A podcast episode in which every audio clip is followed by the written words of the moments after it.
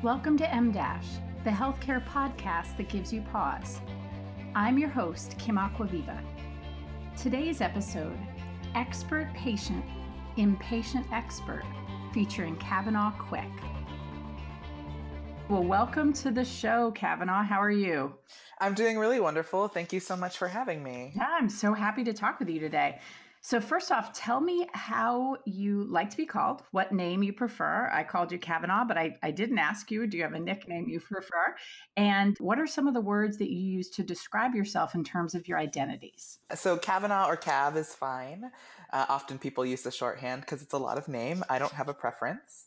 Words that are important to me to describe my identities I am a trans person and I'm an AFAB trans person. So, I was assigned female at birth. I am a fat black Latino. Uh, I'm a femme. Those are all really, really important to me, especially in when I think about you know navigating the medical world.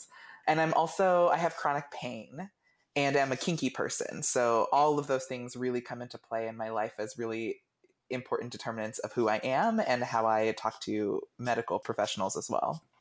And what pronoun do you use? I use they, them, and their. Okay. Are you yourself a health professional? So I am completing my master's in social work right now. I'm a clinical social worker doing mental health. So how much more time do you have in your program? Uh, just under two months. Oh, congratulations. That's awesome. You. Welcome to the social work family. Thank you. So, I wanted to start off by asking about your experiences with healthcare professionals.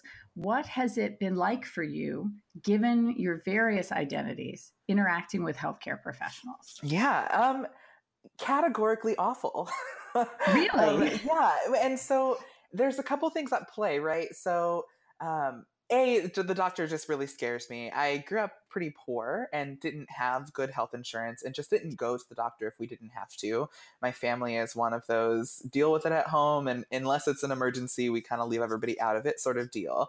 So you know to set that tone i i don't really feel comfortable at the doctor's office because it makes me feel already like something is really seriously wrong even when i know that it's not it's just how i approach the doctor um, but then within that, I, you know, I'm fat and I'm black and I'm trans, and there's so many judgments already happening. So, I, so many times I end up at the doctor for something like I have a rash on my arm and I don't know what it was, and this doctor ended up talking to me for 20 minutes about my need to lose weight. And it was just, it was really awful. It was really awful. And that happens to me all the time. So, doctors have so many opinions about the fact that I'm a fat person.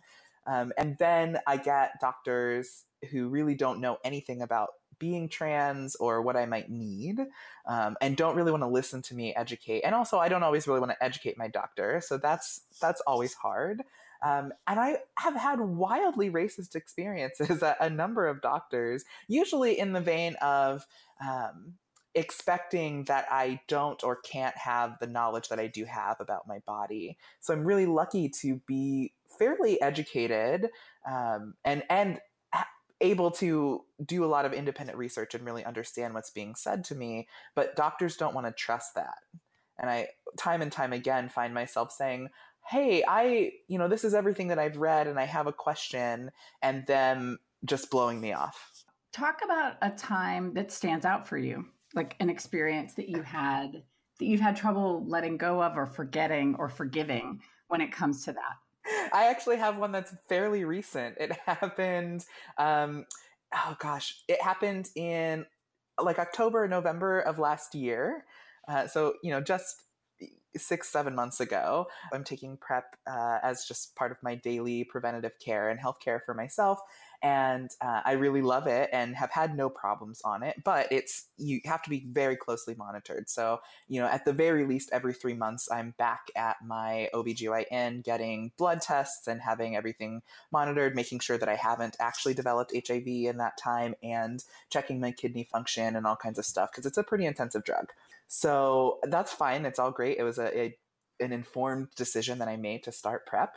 And as a result, it means that I'm very regularly going through urinalysis and I get my health records online. They get, you know, I have an online profile with my doctor so I can log in and look at my results um, and see everything that they see, which is really lovely. And I like that. It's very accessible. I was looking at my results and I saw some flags pop up under the urinalysis. And I'm not a doctor, so I did the, you know, I used the limited knowledge that I had and did a little bit of research about what these flags might have meant. And it was something like there was like crystals and some protein and some other things in my urine.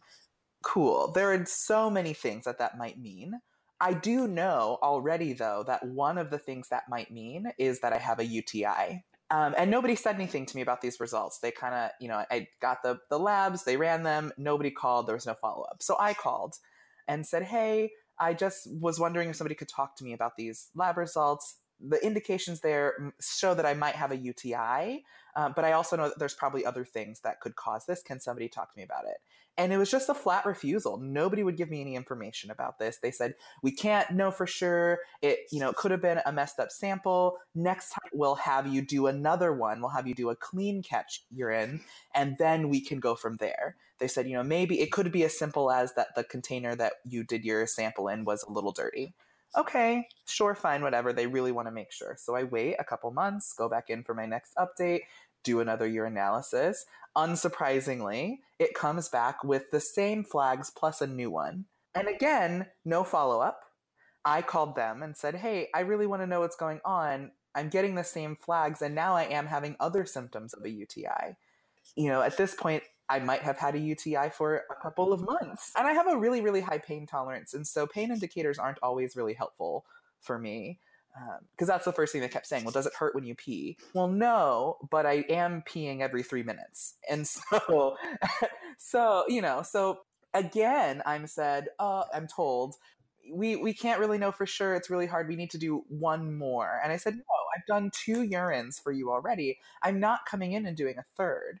Um, and it just happens that I kind of got my schedule a little wonky and had to go in for a separate STI panel I, I used to get my appointments all nice and combined into one, but I got a little bit off and so have my STI panels on the opposite months that I have everything else. So I went in for this STI panel and I just put my foot down and said, look, I have now had two urinalyses come back with flags that show I could have a UTI. I don't know if I do. I need you to tell me. Like I'm not because what they said was, well, you know, it's easy to get worked up. You don't really know all the things. And I said, that's my point. I don't know all the things. You're a doctor. You're supposed to explain all the things to me. I don't know if I have a UTI, but I am concerned now that twice some flags have come back and nobody has taken the time to explain my medical results to me. And as a patient here, it is within my right to have accessible knowledge about my medical history. So they kind of scoff and they put me in the, the little like STI STD coaching room. They're to- and I'm I'm saying to them, you know, I'm here for an STI panel, but I'm actually have no concerns about that. I just want to know about my my urinalysis.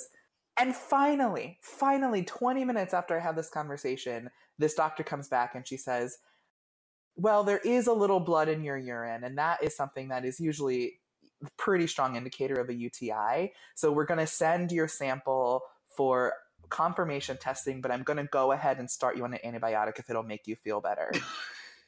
and I, I, I, laughed at her. I said, Well, yes, it would make me feel better. Please go ahead and put me on the antibiotic. And shockingly, I'm sure, two days later, I get a call from them saying, Hey, you have a UTI. Great. I told you I had a UTI months ago. Um, and, and it was just the whole thing was a disaster and again, I'm not a doctor, and they're totally right. I don't have a medical degree. I have not studied any of these processes, which is precisely why I need clear communication from a medical professional that says, hey, here's what's going on. And really, what I was just asking for was, I'm worried about this, but you're not. Can you tell me why you're not worried? Right. That's what I want to know. It doesn't have to be, any, it's like they're afraid that if they give me the knowledge, that suddenly I'm going to quit going to the doctor. That's a great story and a great example of healthcare professional who isn't used to having an informed patient. Yeah. Someone who really knows what's going on. And, and even though you're not a doctor, you have knowledge about your own body. Right. And even folks who are not clinicians, whether it's nurse practitioner or PA or MD, you can certainly see the flags when you get test right. results back. And those flags can be alarming. And so it is, I think it's a pretty reasonable expectation that a healthcare professional would say either, hey, these flags are worrisome, here's what we're going to do, or here's why I'm not worried. And right. here's why you shouldn't be worried. You need a new healthcare professional. yeah, I fired them. you're doing all the right things. You are, you know, you're being responsible about being proactive. You're on PrEP. You're getting STI panels. You're you're taking charge of your health, and you need a healthcare professional that's going to respect that. Um, because you're holding up your end of the bargain. You need someone who's going to hold up theirs. So I'm glad you yeah, fired them. It was, it was, so wild. I did. I fired them immediately. I was like, this is impossible. And it's something that was only caught because I was doing my job of showing up for my routine care wow. for my PrEP, right? If I hadn't shown up to get my kidney function tested via this urinalysis, nobody would have known. Wow. So I'll I'll right? give my big shout out for nurse practitioners. So I love physicians, but I also love nurse practitioners and yes. have had so many great experiences with NPs who are really willing to sit down and talk. So uh, if you're ever looking for a healthcare professional, I highly recommend you check out NPs. Uh, they're amazing. No doubt. That's a great recommendation. Which I mean, it's not surprising. Nurses are really carrying it in a lot of ways across all different versions of the medical field. Yeah, right? and the way that they so. um, approach understanding a patient and the the way that they approach understanding what's going on with a patient, a big central piece of it is also what does the patient understand is going on with themselves and right. what does the patient think is going on with themselves because the the expert in the patient's body is the patient. That's that's the most expert person in the room when you're meeting with a healthcare right. professional.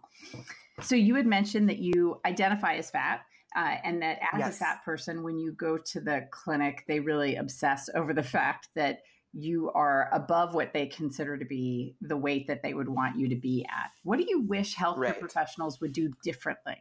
Like if you could redo the healthcare system to be able to be more inclusive of people of all sizes. You know, the biggest thing for me is I want them to quit assuming that I don't know that I'm fat. like, it really, the conversations are always rooted in this, like, uh, number one, so many of my health professionals still use the like really outdated model for calculating BMI, which is missing a lot of information and is just really misleading. And so I, I would love to see that abolished. I like I just need to be done with that. It's not helpful. But my my clinicians often approach me with this idea that they're like giving me new novel information about my existence and they talk to me as if I'm a child in re- in relation to that. And then when I say, "Yes, I know that I'm fat and here's what my day-to-day function looks like and here is what blah blah blah is happening in my life," which, you know, I have such mixed feelings about feeling like I need to justify to my clinician. You know what? I do go to the gym for almost 10 hours a week. Like I'm wow. very fat, but I spend a lot of time in the gym. you are fit fat. Yeah, that is exactly. like that's excellent. So, and I feel so there's the feelings about having to justify that to begin with, but also please don't pretend like I'm lying to you. What do I gain? by telling yeah. you that I do this thing that I don't do. You're still lecturing me and you're still talking to me like I'm a child. Um, and and I just wish that they were able to take at face value information about my body and what I do. It's it's it's mind blowing the like expectation that I'm just fibbing. Well, here's the the interesting thing. So I'm um I'm not thin, but I'm not fat. I'm just kind of like standard issue lesbian blah muffin shaped body, right? Like nothing not not on either extreme, but I'm clearly not in shape. Mm-hmm. But I'm not big. So my clinicians never ask me about exercise, and I am a slug. And I think they make, they probably just make the assumption that because I'm not what they consider fat, I must be taking care of my health. And so those assumptions about body and exercise yeah. end up hurting people on both ends. You're super fit, you're exercising, and they're deciding that you must not be because right. you're fat and they look at me and decide she must be exercising and really like i don't right and it's to the point where i actually um, my gym has an online app or like a phone app so i had to download it and it records all of my exercises like it not only records when i check in and out of my gym but it also connects to my Fitbit and records everything that's going on there. And this is the only way that I've ever been able to get a doctor to really believe that I am actually going to the gym. it's like they think that I'm lying. Not not just about going to the gym, but that like I've somehow swindled my Fitbit or my exercise blog. And when I was just, you know, keeping a record of it by hand, which is something I do, I'm a bullet journaler, so I like, you know, have logs of that sort of stuff. Um, they didn't believe it when it was handwritten. But now that there's some machine that is clearly saying, look, here is a log of this person checking in, here is a detailed information about all of their activity, now they believe me. Wow. Isn't that wild? Like it's mind-blowing that that there's so much skepticism about what I'm saying. Well, and the idea about policing bodies also, you know, that you can't trust the person who owns and occupies that body to tell the true story of how they live in that body. Right. And it's so disrespectful to not believe you because what's the upside to lying? You know, like why why would you do that? Right. Um, that's bizarre. So you identified as a kinky person. Yeah. Have you had experiences talking with healthcare professionals about kink or have they ever asked questions? Um, yes and yes. And I really do my best to only talk to my sexual health provider about my kink. Um, mostly my general practitioner just is, has never been helpful in that regard. And she's actually a really, really nice lady, but it's none of the things that I ever go visit her for really overlap with my kink practice. So the only person I have conversation about it is my sexual health provider. Um, but what's nerve wracking about that is that. Uh, as you people might know, sometimes there are kink activities that leave marks on your body, right? Right. Um, and one of my favorite activities actually tends to leave marks that look like they could be self harm marks. Uh, and so I'm very aware of that. And it would be a thing that I would anticipate and expect to generate a question of some sort whenever I go to the, the doctor, no matter what I'm there for. And in my life, those marks tend to be pretty visible. They tend to show up on my arms. And so, really, really, it should be triggering some sort of question around like a safety or suicidality screen, right? A self harm screen of some sort. And often it doesn't, which is stressful in its own right. I've left clinics like on the grounds that I'm worried that they're not actually paying attention to these sorts of things. Yeah. If you go in with a massive bruise or cut on your arm and they're not asking a question, they may be missing other things also. right. So that doesn't make me feel good. And so the clinic that I am at now is the one where I came in and they actually you know took notice and did a quick screen and i was able to say oh no this was a consensual activity it's part of my kink practice and it's that's part of my sex um, and so now that's where i have most of the conversation about it and they often don't ask further question which i i know that there's a there's it's about trying to navigate what's curiosity and what's medically relevant right and so i have confidence that um, the MA who sees me whenever I, the medical assistant who sees me um, and gets me situated in an exam room, I have complete confidence that she is really, really sorting through what questions she feels are appropriate and necessary. But they never ask anything beyond, you know, like, is it consensual? Is it something that's okay? What are your safety precautions? And that's really how far the conversation has gone. And I, for the most part, I think that's really been fine and worked for me because I'm very informed. But I would be nervous. I don't know what else I would expect them to ask. Um, I do know that the the doctor um, who sees me at the clinic that I actually fired um, was like so horrified and taken aback that this was my sexual practice and really refused to believe that it was like a consensual really? practice or that it didn't indicate not that it was consensual but she was she w- was worried about the state of my mental health. Wow. And i that's that's the only time that i've ever encountered that. I know that i've other people have run into that but it was the first time in my life where somebody has questioned my mental health in relation to my sex practice. And i was just like everything about this place is terrible so i can't i can't come back so and bad. right and when i said actually i'm a mental health provider um, and so I'm, I'm acutely aware of, of the concerns that you might have and i they're not you don't have to have them and my practice this way isn't an indicator of mental health need um, she was just it was she just doubled down really and was like well you know i just because you work in the mental health field or like you have knowledge there doesn't mean it's easy. We often overlook ourselves. And I was like, oh, okay. Well, as soon as a healthcare professional decides if you have anything other than very vanilla sex, you are somehow mentally ill, I think it's good to move on and get a new provider. yeah. So now, you know, I have a clinic that asks the questions that they feel that they need to ask, and I don't feel any trepidation. Like I'm, it's, I feel okay and able to bring up anything that I might need to bring up but they don't pry. And that's exactly a good middle ground for me. Do you feel like um, healthcare professionals are overly curious about your trans identity or over focus sometimes about that?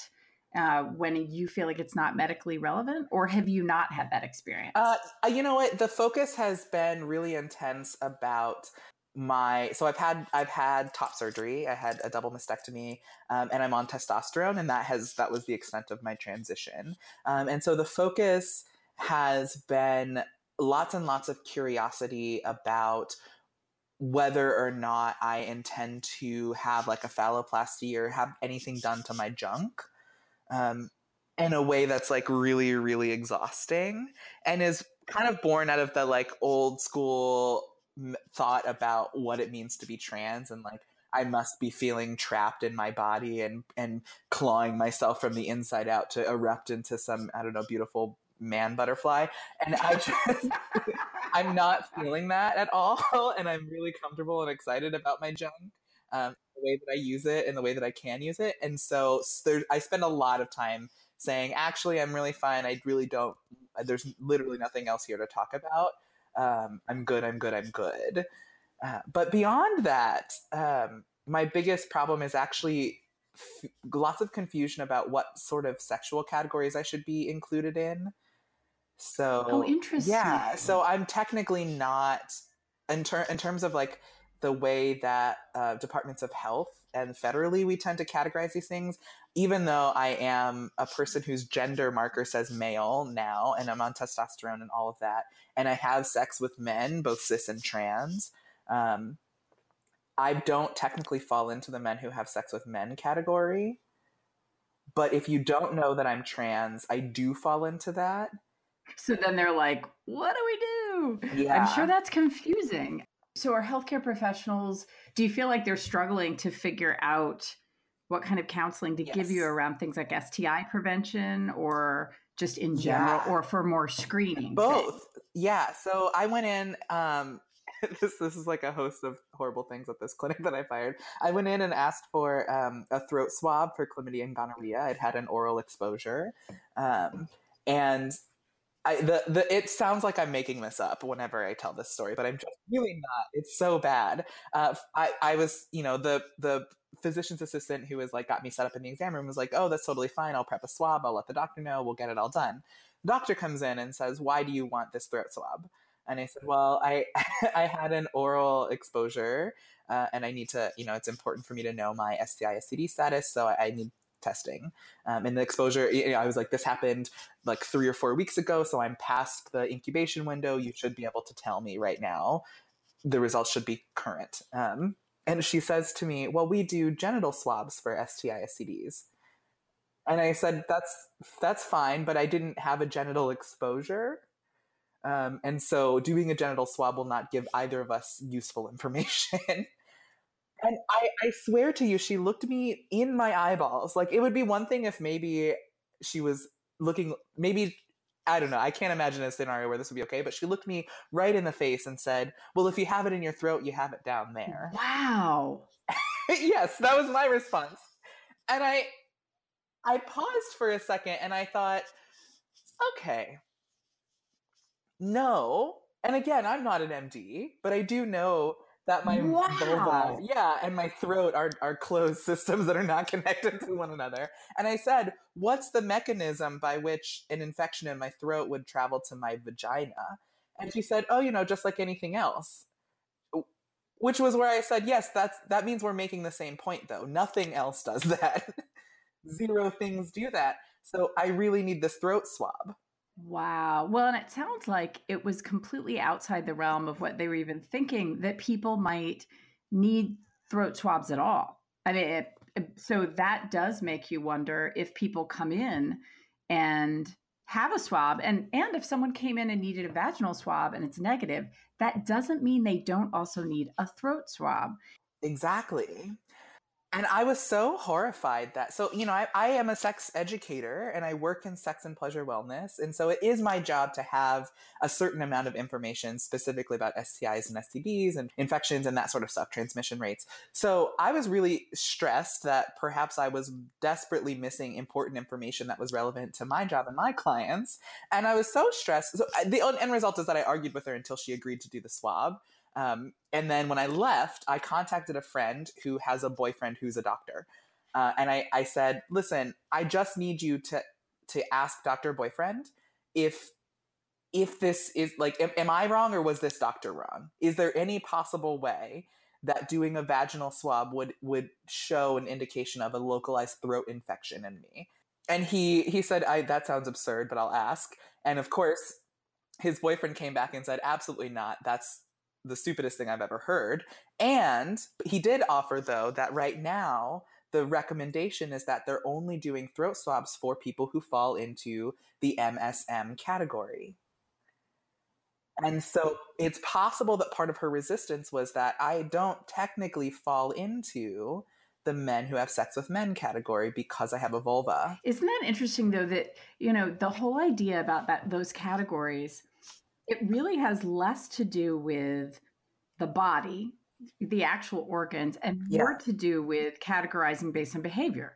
So exactly. So if people are so when people get lumped into a category, healthcare professionals are missing the opportunity to have a conversation about behavior. So it doesn't matter Absolutely. You know, if you identify as a man who has sex only with his wife, um, really and and and you identify well it doesn't mean that that actually aligns with your behavior right so they should be asking questions about okay well yes you identify as a person who's in a monogamous marriage with someone of the of the other gender but who are you having sex with and so those categories miss a lot of information. They really do. And regardless of my body parts, my risk level isn't actually going to be that different because I have sex with men who have sex with men. Right right so so any sort of slight application of knowledge and like deductive reasoning would indicate that even though I don't technically fit into the MSM category, so I'm a person who should still be getting